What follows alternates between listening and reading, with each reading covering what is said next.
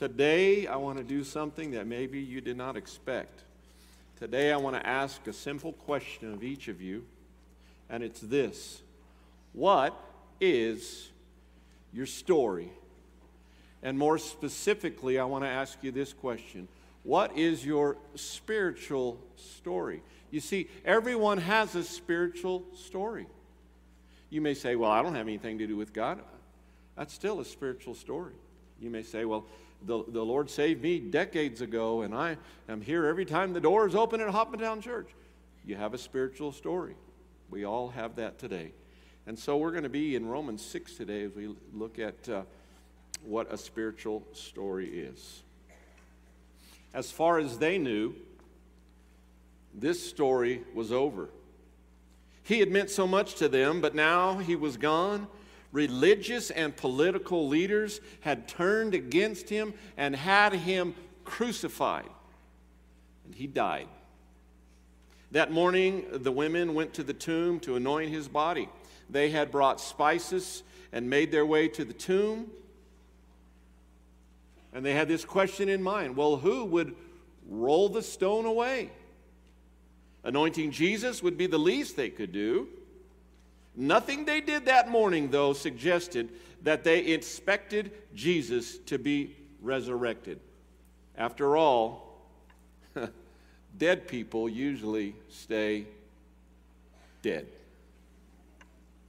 Something happened at that tomb, however. A supernatural earthquake had rolled the stone away. As the women entered the tomb unexpectedly, an angel spoke to them and said, This, come and look. Jesus wasn't there. Of course, he wasn't there. Resurrected Jesus didn't stay in the grave. Amen? If he did, he wouldn't have be resurrected. He'd still be dead. We'd have no hope this life would make little sense. And we would have a spiritual story that did not matter. Let me read to you. We, we've seen the Luke account. Let me read to you from the Gospel of Matthew this morning, chapter 28, the first seven verses, about that morning in which we celebrate today. After the Sabbath, as the first day of the week was dawning, Mary Magdalene and the other Mary went to view the tomb. Suddenly, there was a violent earthquake because an angel of the Lord descended from heaven and approached the tomb. He rolled back the stone and was sitting on it. His, his appearance was like lightning, and his robe was as white as snow. And you know me, I'm visual. I'm just trying. Can you picture what that scene must have been like? When you show up and you're trying to figure out how you're going to roll a stone away that's too heavy for you, and you're going to do only what you can do anoint Jesus. That's the best I can do. And then they're encountered with this situation. We continue in verse 4. The guards were so shaken from fear that they became like dead men. But the angel told the women, Don't be afraid because I know you are looking for Jesus who was crucified. He is not here, for he has been resurrected, just as he said. Come and see the place where he lay. Then go quickly and tell his disciples he has been raised from the dead. In fact, he is going ahead of you to Galilee, and you will see him there. Listen I have told you. You know, if an angel of the Lord was talking to me and concluded by saying, Listen, I done told you, I'm going to pay attention to that. Today, the angel's words mean so much. They're part of Jesus' story, they're part of the women's story, they're part of the disciples' story. They were words that changed the world. You see, Jesus truly was alive. Sin's power had been broken, Satan and the demons had lost, death had been defeated. Yet I'm here today to tell you something. The story wasn't over. Let me remind you resurrection stories are never over. This is not a resuscitation story, it's a resurrection story. And today I want to ask you what is your spiritual story? Just ponder that for a moment. Hmm.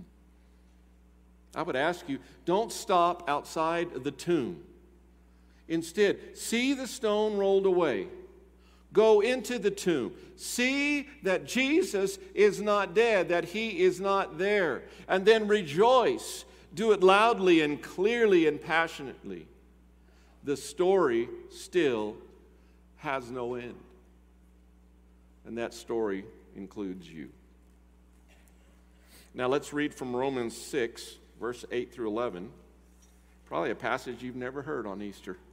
Maybe so, I don't know. But let's look at this and let's think about the impact of what happened when Jesus resurrected. Romans 6, verse 8 through 11. Now, if we died with Christ, with Jesus, we believe that we will also live with him because we know that Christ, having been raised from the dead, no longer dies. Death no longer rules over him, for, for in that he died, he died to sin once for all, but in that he lives. He lives to God. So you too consider yourselves dead to sin, but alive to God in Christ Jesus. Amen. Let's pray. Lord, I ask that you'd speak to us today, that we'd hear the words from your revelation to us from the Bible. Not my words, but your words. And that we would see and reflect and know what has happened, and that we would examine what our story is. You see, God, we know that our, our story can't be grandma's story, or mom and dad's story, or the preacher's story, or the teacher's story, or someone else's. It's ours. And I pray that we will ponder our spiritual story today. In Jesus' name I pray. Amen. Well, here we are in the book of Romans. I want to give you just a little context because we've done a drive by and we've dove right into here. But if you'll think about the book of Romans, it's in the Bible, it's in the New Testament. It's actually a letter written by the Apostle Paul under the inspiration of God's Holy Spirit. And he wrote this letter to the church in Rome. Kind of makes sense, doesn't it? Romans, hello? That wasn't that hard. You got read that on your own, couldn't you? Yeah, you could have figured that out. But Paul in the book of Romans addresses several theological themes, including salvation, of which we're thinking about today. And in Romans 6, 8 through 11, that we just read, it's part of a larger section of the book of Romans where Paul is discussing, if you will, the implications of salvation for the life of a Christian. What does it mean for someone to repent and turn to God, ask forgiveness for their sin, for Jesus to forgive them, to save them, to come into their life and be their Lord? What are the implications of that? And this passage is a powerful reminder of the hope and new life that we have in Jesus. And also, I think it is a call for us who speak the name of Jesus, for us who call ourselves Christians, to live in a way that reflects our new identity, that reflects that we are those who have been made alive in Him. It is our story. So you listen quickly, and I'll talk quickly because I got four things I want to get to this morning. That wasn't any of them yet. We're just getting started. Here we go. Four points I want you to think about. If you have a compass, a bulletin, you can open it up and you'll see them listing there. But as we think about our story, number one, I think in verse 8, we see our story should include belief. Our story should include belief. Look at verse 8 again. Verse 8 again. Now, if we died with Christ, we believe, there's that word, that we will also live with him. Paul tells us what we immediately experienced when we believed in Jesus Christ. If you're a Christian, you experience this. He says, Now, if we have died with Christ, this is the start, if you will, of volume two of the story. You see, if your spiritual story just includes volume one, you ain't there yet. Because volume two starts when Jesus forgives us, when we repent from our sin, our way, and we run to Him when He saves us, when He forgives us. That's the start of volume two in our spiritual story. And it's a statement of fact that Paul makes here. If you're a believer of Jesus Christ, this has already occurred in your life and is true of you. But what's interesting to me, it says, now if we have died, uh, my question is, what kind of death? So let's quickly think about that. What kind of death has happened? Because if I say I've died, already. I've died with Christ, with Jesus. You're saying, um, you're standing right, dude, you're standing right here. So let's talk about what that's obviously not physical. What is it? Number one, it's a spiritual death. One does not die physically when converted to Christ. We die spiritually, if you will. We died with Christ to what? To our old way of life. So it's a spiritual death. Number two, it's a past death. P A S T. What do I mean by that? The moment you believe in Jesus Christ, you die with him. In that moment, it's as if God took us back 2,000 years and placed us in Christ. Well, what does that mean? It means we die to the tyranny that sin once had over us. Christian, can you remember the days when the tyranny of sin ruled over you before Jesus Christ gloriously saved you? Some of you will know this name, the great preacher from years past, R.G. Lee. First time he went to Israel, he traveled to Israel, and the tour guide uh, was going to ask a question. They arrive at, Gal- at, at Calvary, you can picture that. And, and, and, being there, what a great video we saw earlier, but you can picture that. And the tour guide said, How many of you have been here before? Well, Dr. Lee had not been there before, but he raised his hand, and the tour guy said, How can that be? And this is what Dr. Lee said I was here 2,000 years ago when Jesus died. I was crucified with him. My sin was crucified with him.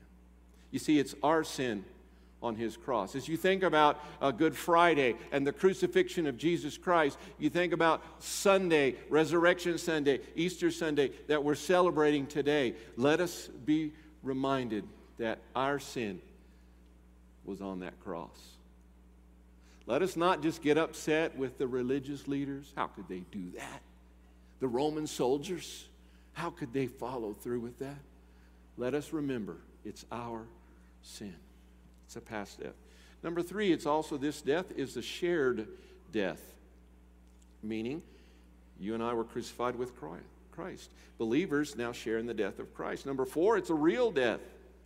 It's not something hypothetical. Can I just get that through to each one of you today? This is not some theory that I'm talking about. This is not some proposition. It's not hypothetical. Believers die to their old way of life.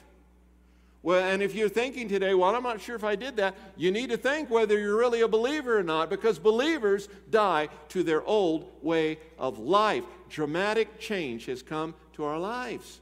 It's part of our spiritual story. And finally, it's a liberating death. Amen? Have some of you experienced freedom and liberation when Jesus has come into your life? You see, we're all in bondage to sin, and we cannot break loose from its death grip, no matter how hard we try. But for believers, we have been set free from our previous bondage to sin. We died to the reign of sin in our life. So let me ask you What's your story? Not my story. I know my story. Not the person next to you, but what's your story? What is it? Well, let's move on. The verse also says, We will also live with him. Now, I like that part better, don't you? The died part is one thing, but I like the living part. We will also live with him. You see, because we have died to sin, something else is true. Scripture says we believe, there's that word, we believe, our story has to have belief that we will also live with him.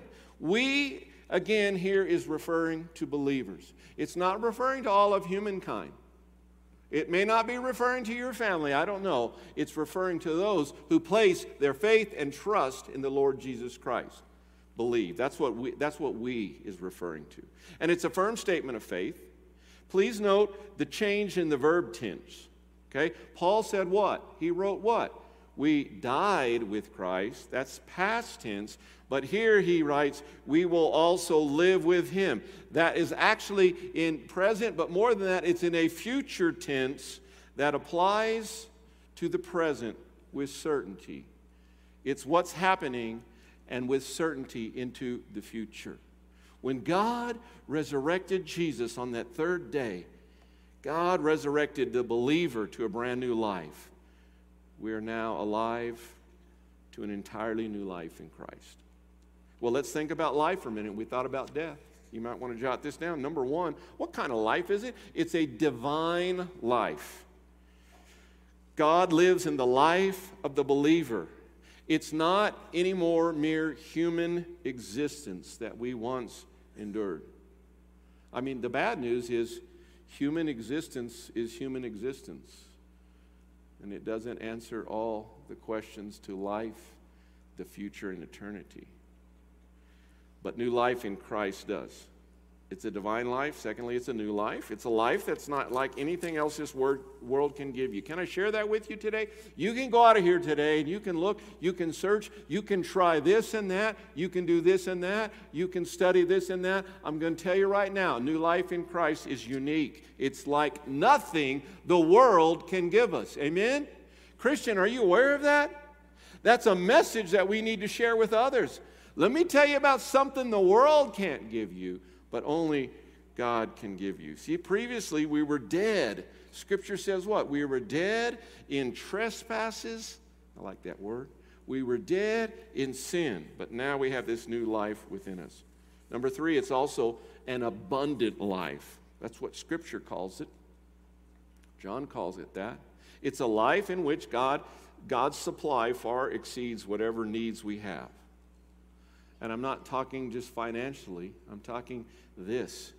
God gives us, uh, as, as a Christian, overflowing love, surpassing joy, excess peace in large measure.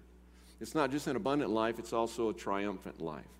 Because those who are believers, those who are Christians, we now have received a victorious life that overcomes the world. That's what Jesus said. I have come and I have overcome the world.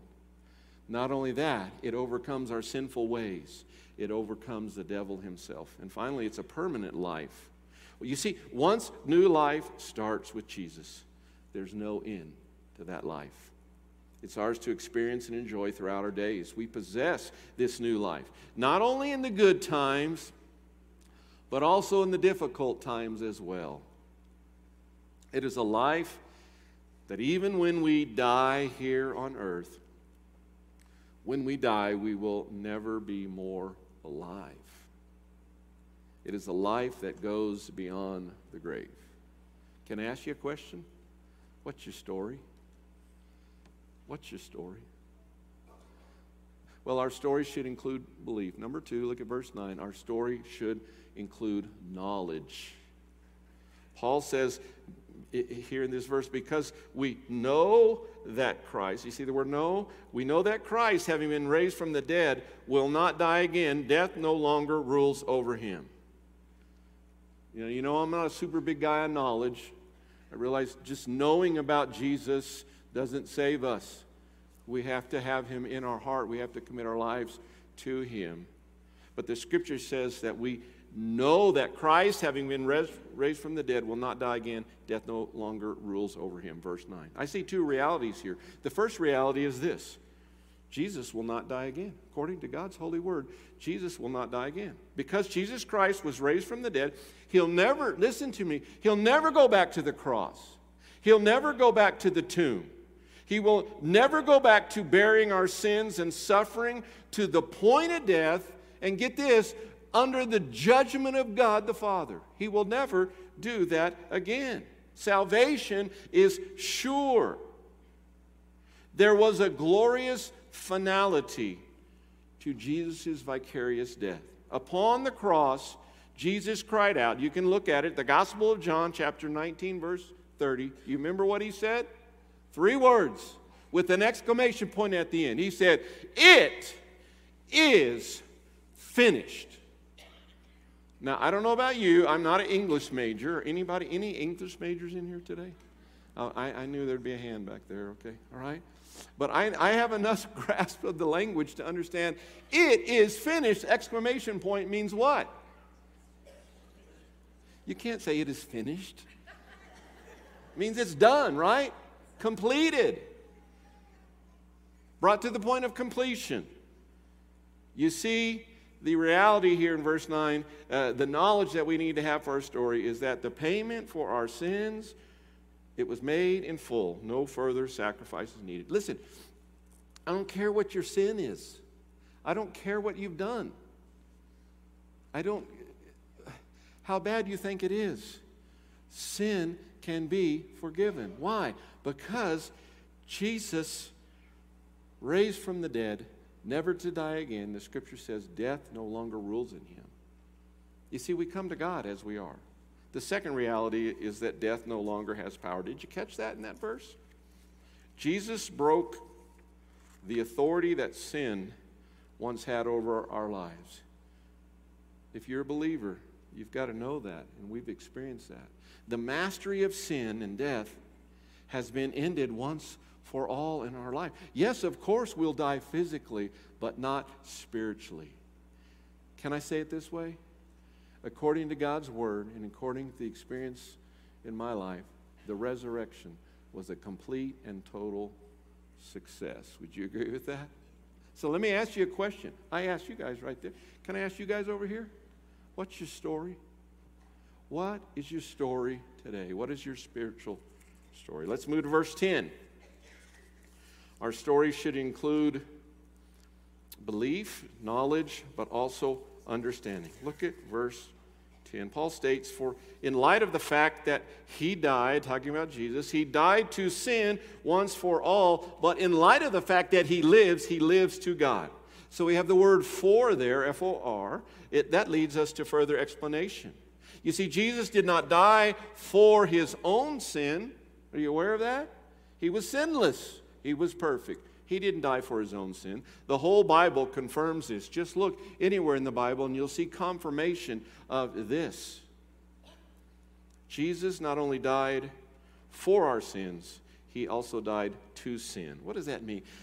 That, that means that he died not only to pay the penalty for my sin, but he also died to break the power of sin in my life and in your life.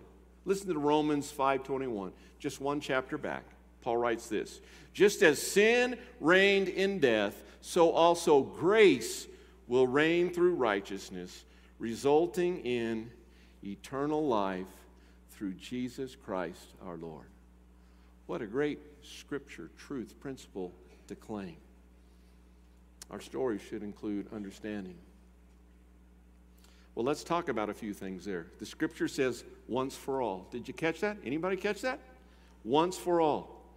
Now, I've got to tell you what that doesn't mean. Some people have said, once for all does not mean for all people. That's not what it means. It means for all time, once for all. You see, Jesus, according to Scripture, died once, never to die again. Jesus offered one sacrifice that was so perfect that it never has to be repeated again. It was a once and for all sacrifice. And I want to share that with you today. That's good news, is it not? God's rescue plan is that Jesus, when he said it, it is finished, and he died, and on the third day when he rose, that was once and for all. There's nothing else we have to look for. There's not another prophet out there. There's not another Savior out there. There's not another political or financial leader out there to lead us out of the morass that we're in. Listen, sin is sin, and Jesus paid the sacrifice once and for all for sin part of my story. Is it part of yours? Not only does Scripture say it was once for all, but it's a satisfactory sacrifice. You see, Jesus only had to go before God on our behalf once as he offered up. And it wasn't the blood of an animal. Do you remember back in the day, the people that followed God? They would have to do these sacrifices blood from animals. No more. Because Jesus sacrificed his own blood. Did you catch? I hope you were on time. Did you catch the video this morning as the choir sang and the orchestra played? Now, you may say that's a little graphic for church. No, that, that's not even graphic enough of the shed blood of Jesus. The scripture tells us that without the shedding of Jesus' blood, there is no forgiveness of sin. Hmm. Jesus came to do the will of God. If you remember, just this past Thursday night, Jesus was in the Garden of, not right now, but we celebrated, okay? Jesus was in the Garden of Gethsemane and he was anguishing. And he came to the point of saying, Not my will, Father, but what? Your will be done. So he came to do the will of God, which required Jesus to go to the cross to offer himself up as the perfect sacrifice for our sin. And don't forget, just because it happened 2,000 years ago, it means he was killed, murdered. So, what's the meaning for us? It's this believers, those who are true believers, are now in Christ. That's what the scripture says. There's no going back. Once Jesus was raised from the dead, he would live forever and he would live for the honor and glory of God the Father. And this reality is the same for believers today. Once we have been raised with Christ, once, once the Lord has saved us, we will forever live for God both now and forever. Our story should include understanding. Let me ask you guys what's your story? What's your story? Fourth point, we made it. Aren't you glad? I'm still not, I got a ways to go, but I'm almost, I'm getting there, okay? Thank you for paying attention, by the way. Can I just, a little sidebar, it always amazes me. You come to church and you look out and the lights are up and I see, and only a few of you fall asleep during the sermon. It's great. the vast majority of you are awake and, and, and actually it looks like you're th- thinking and paying attention. It's awesome. I really appreciate that. If it was just Lynn and I at church, that'd be pretty boring. You know, so it's great to have you guys here. I don't know, how did I get off on that? I was complimenting you. You're not asleep. As I looked out, you're paying attention. Number four. Oh, I know why, because preachers go too long. That's what it was. Our story should include these first three things. But here's the kicker. Are you ready? Here's the kicker. Here's why I would love to talk with you about what Jesus has done in my life and God's rescue plan. Here's the kicker our story should include certainty. Look at verse 11. So you too, T O O, consider yourselves dead to sin, but alive to God in Christ Jesus. Let me help you with certainty here. Paul writes, Consider yourselves dead to sin. This is important because if you'll read this book of Romans, here we are all the way to chapter 6. If you'll read it, it's the first time in the book of Romans that Paul has explicitly uh, told the readers and us today something what we must do. Here it is. It's the first time. Everything he has written to this point has been teaching doctrine. What a masterful theological treatise it is. But here's the first exhortation, if you will, what you need to do in the book. And he writes, You are dead to sin. And to consider this. The word consider, logismai, is a Greek word that sounds like some familiar English words we have. Logarithm? Some of you know about those. How about logistics? Hmm. This word, this Greek word, which I pronounce poorly, but we have in English as consider, it means to take inventory, to calculate, to number, or count. And here we are entreated to carefully think about this truth in our life as Christians. Specifically, we must consider, we must take inventory, we must calculate, count, number what? Ourselves to be dead to sin. This does not mean that as a believer we cannot sin. Okay? Run, if there's a guy that's out there writing a book or sending you a note and, and, or, or preaching and he just says there's no sin, uh, he just sinned because he's lying. Being dead to sin does not mean that there's no more sin at all what instead, or that I can't sin, what it means is the death grip that sin once held over our life, my life, has been broken by the power of the cross. Thank you for that. The stranglehold that sin once held over us has been broken. We're released to live a good life. Listen, a good life. That's why we talk about what has happened. We call it good news, don't we? We don't say, let, let me share some mediocre news with you. let me sh- share some ambivalent news with you. No, it's good news. It's great news because sin no longer has a hold over us. We have been released to a new life. We were once, Scripture says, dead in sin, but, but now we are not dead in sin, but listen to me, did you catch it? Dead to sin. Amen. This verse goes on to say, We're alive to God in Christ Jesus. We were spiritually dead to God and alive to sin. That is how we entered the world. But in the new birth, this was totally reversed. Are you catching the reversal in just these few verses of what has happened? When Paul adds this prepositional phrase in Christ Jesus, it's a very important addendum. Never has so much meaning been bound up in so few words. The life that we live, are you ready, is alive in Christ Jesus.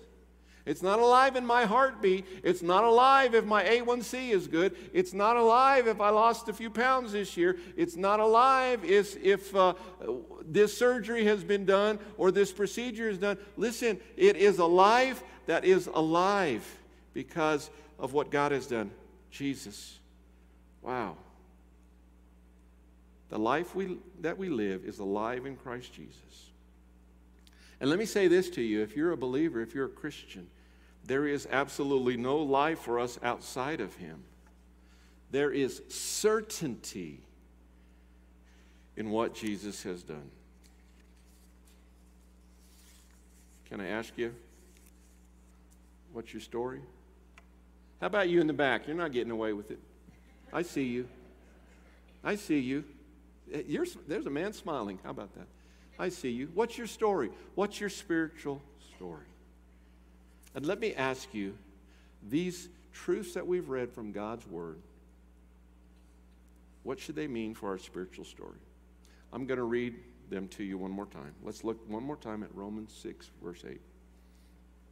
Now, if we died with Christ, we believe that we will also live with him because we know that Christ, having been raised from the dead, no longer dies.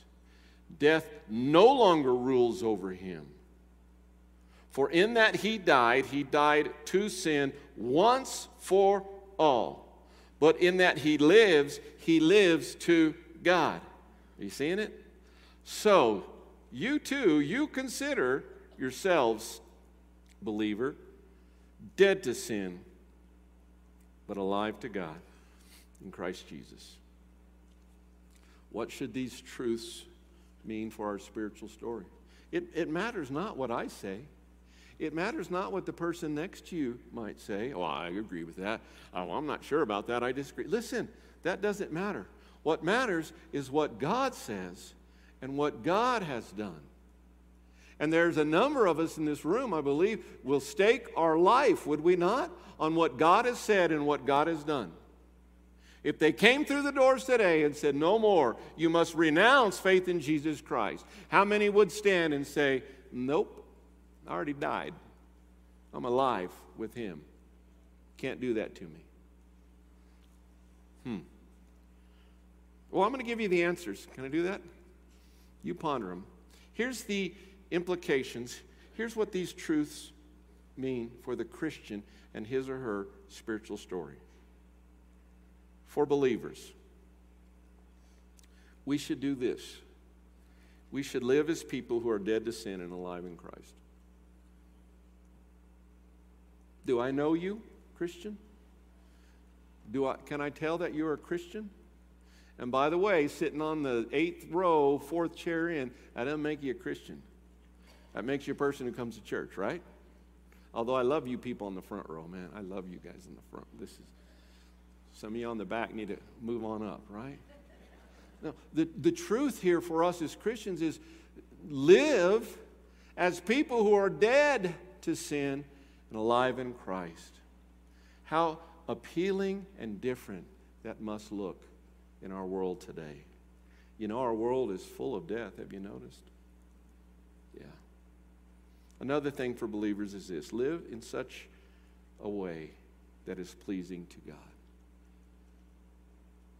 It's a daily struggle, it's a daily journey that we would live not for the world or not for stuff or not for temptations, that we would live in a way that is pleasing to God. Do you know, I think there's some people that their spiritual story is not finished.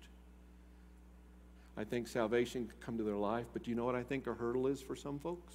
Maybe in this room today, is how the Christian lives. Their life doesn't line up with this. Not pleasing to God. Oh, God, may our life be pleasing to you. So let me say this to you in the story. As believers, volume one of our story closed. We now live, we live now, we live for eternity in volume number two because we have been saved and forgiven by God. Well, how about for those today that are non believers? Like, I'm saying like that on pur- purpose. You may be a skeptic. You may be saying, I'm here only because my mom asked me to come. Or I'm here only because I got. Quit looking at your mom right now. I saw that. Actually, he was here last Sunday, so he's not here only because his mom said this. I saw you. You know, guys, when I see stuff going on, I'm going to comment. It's called squirrel, squirrel, squirrel, right? I just go there. No, but, but I, I want you to think about this non believer. This can be someone who's upright and does great work in the community and still not be a believer in Jesus Christ. This can be a skeptic or a doubter. This can be a derelict, if you will. Non believers all. Hmm. What does that mean for non believers, this truth? Two things. It's really simple, folks. I'm sorry if sometime in your life someone has complicated it and thrown all these religious rules and all these church edicts in the way. Listen, you're not going to get that today. Here it is, non believer. Turn from sin and turn towards God. Turn from sin and turn towards God. What does that mean? Turn from my way, which is sinful because we're all sinners, and turn to God's way. The word we use, the biblical word, is repent. Give it all to Him. God already knows that we're sinners. God already knows what kind of non believer we are. We can turn to God. And then the second truth or implication is this Non believer, find forgiveness and new life in Jesus. Find forgiveness and new life in Jesus. What does that mean? It is something as simple, Scripture says, that a child can do it.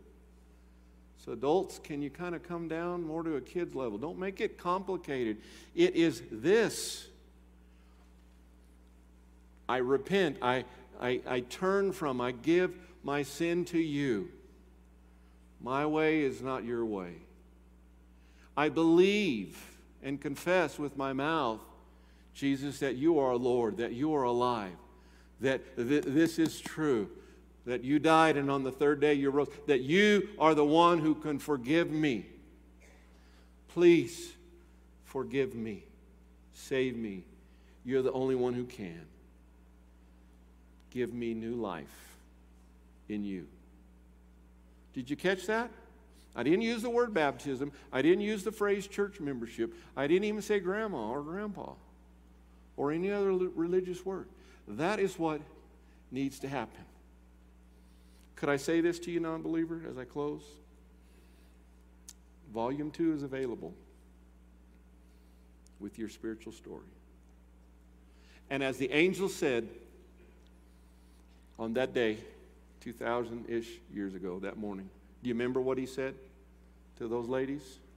Come and see. And I would say to everyone in this room today, come and see what the Lord Jesus Christ has done. He's done it for me and for you. Let's pray. God, I ask that my words would go away and that your words in Scripture would speak to us. Lord, I'm praying for new life in Christ, not just because it's Easter, but because we have just seen what you have done and we celebrate it today. God, I'm praying so much for believers that we might live a life that is pleasing to you, that we, might live in a way that everyone sees that we're dead to sin and alive with you. And God, I'm praying for those who are not believers, for those who are searching and seeking, perhaps those who really aren't, they're just here. That you would penetrate their heart right now, their soul. And they would discover and desire that need to run to you with life and trust, believe. Give that life to you and ask for forgiveness and salvation. God, I pray for that today. Lord, I pray for those we've been praying for. Pray that we would share this great news, this rescue plan with others. In Jesus' name I pray.